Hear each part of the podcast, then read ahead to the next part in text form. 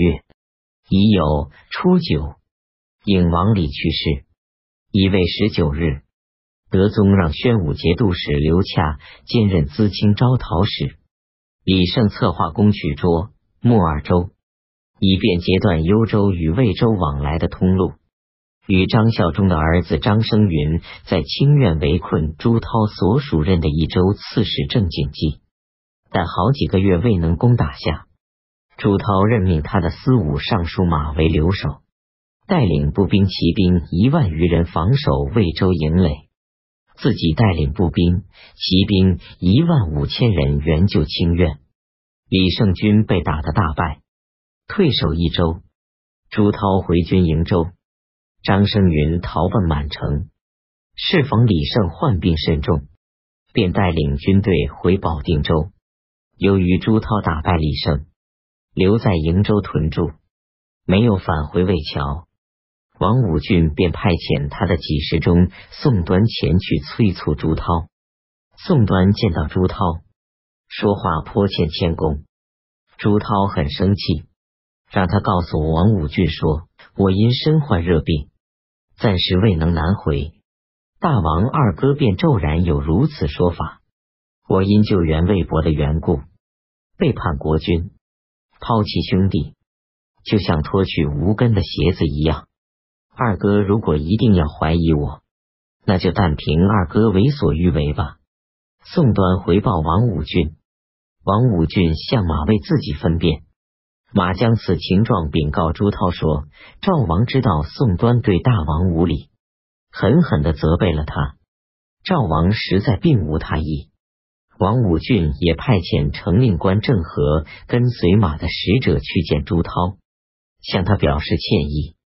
于是朱涛高兴起来，对待王武俊一如既往。然而王武俊因此事却一发怨恨朱涛了。六月，李抱真让参谋贾林到王武俊的营垒炸城归降。王武俊接见了贾林，贾林说：“我是奉诏而来的，并不是投降的。”王武俊脸色变了，问其中缘故。贾林说：“皇上知道大大夫对朝廷一向归诚效命，及至登上坛场称王时，还捶着胸口环顾随从，说：‘我本来是要献身忠义的，奈何皇上不能详查。’诸将领也曾经共同上表讲过大大夫的志向。皇上对使者说：‘以前的事，诚然是朕的失误，后悔也来不及了。’”朋友之间意见不合，还可以道歉，何况我是四海之主呢？王武俊说：“我是个胡人，作为将领，还知道爱护百姓，何况身为皇上，哪能专门从事杀人呢？现在萧山以东接连用兵，白骨暴露，有如草莽。即使朝廷能够获胜，将与何人来共守呢？”我并不害怕归顺国家，只是我已经与各镇结下盟约。胡人生性耿直，不愿让自己委屈。倘若皇上能够下诏赦免各镇的罪过，我自当第一个倡议归顺王化。各镇如有不服从的，请让我尊奉正义之词讨伐他们。果能如此，我便上不辜负皇上。下不辜负与我同列之人，不超过五十天，和硕地区便可安定了。王武俊让贾林回报李抱珍，暗中相互联络。庚戌初五，开始施行税监价法和除没钱法。当时，河东、泽路、河阳、朔方四军屯驻在魏县，神策、永平、宣武。淮南、浙西、荆南、江泗、沔鄂、湖南、黔中、剑南、岭南各军环绕在淮宁周围。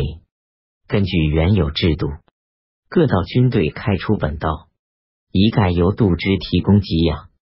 德宗优待体恤士兵，每当出境时，增加酒肉供给。士兵在本道的口粮仍然拨给他们的家庭。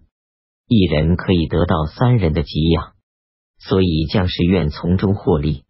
于是各自出军，才越过本道便停下来，每月消耗钱一百三十余万民。通常的赋税无法保证供给。判度之赵赞于是上奏施行税监价和除没钱二法。所谓税监价法，每房屋两价为一间，上等房屋征税二千钱，中等的征税一千，下等的征税五百。吏人拿着笔，握着计算工具算，进入百姓家中，计算应征税额。有些住宅房屋多而没有其他资财的人家，交出的税钱动不动就是数百民。敢于隐藏房屋一间的，杖责六十，奖赏告发人钱五十名。所谓除没钱法，就是凡公家私人所给予和买卖所得的钱。官家每民钱中留取五十钱，对于给予其他物品和以物易物所得到的，约计成钱进行计算。敢于瞒钱一百的，杖责六十，罚钱二千，奖赏告发人前十名。这奖赏钱一律出在获罪的人家。于是愁苦怨恨之声充满了远近各地。丁卯。二十二日，德宗改封称王李于为丹王，王李为简王。庚午二十五日，达凡判官、监察御史与与吐蕃使者论腊莫藏从青海回朝，说是双方边界已经确定，请让欧夹赞回国。秋季七月甲申初九。德宗任命礼部尚书李逵为入凡会盟使。壬辰十七日，德宗颁诏命令诸将相与欧夹赞在城西会盟。李逵素有才干与威望，卢杞憎恶他，所以让他出使吐蕃。李逵对德宗说：“我不害怕走远路，只是担心死在路途之中，不能将诏命送到。”德宗为李逵的话而悲伤，便对卢杞说：“李逵恐怕过于老迈了吧？”卢杞说到：“远方的夷人出使，不熟悉朝廷旧典的人是不行的。而且李逵去了，今后年纪小于李逵的人，便不敢推辞去远方出使了。”八月丁未初二。李希烈领兵三万人，在襄城包围哥舒要。诏令李勉以及神策军将领刘德信领兵援救哥舒要。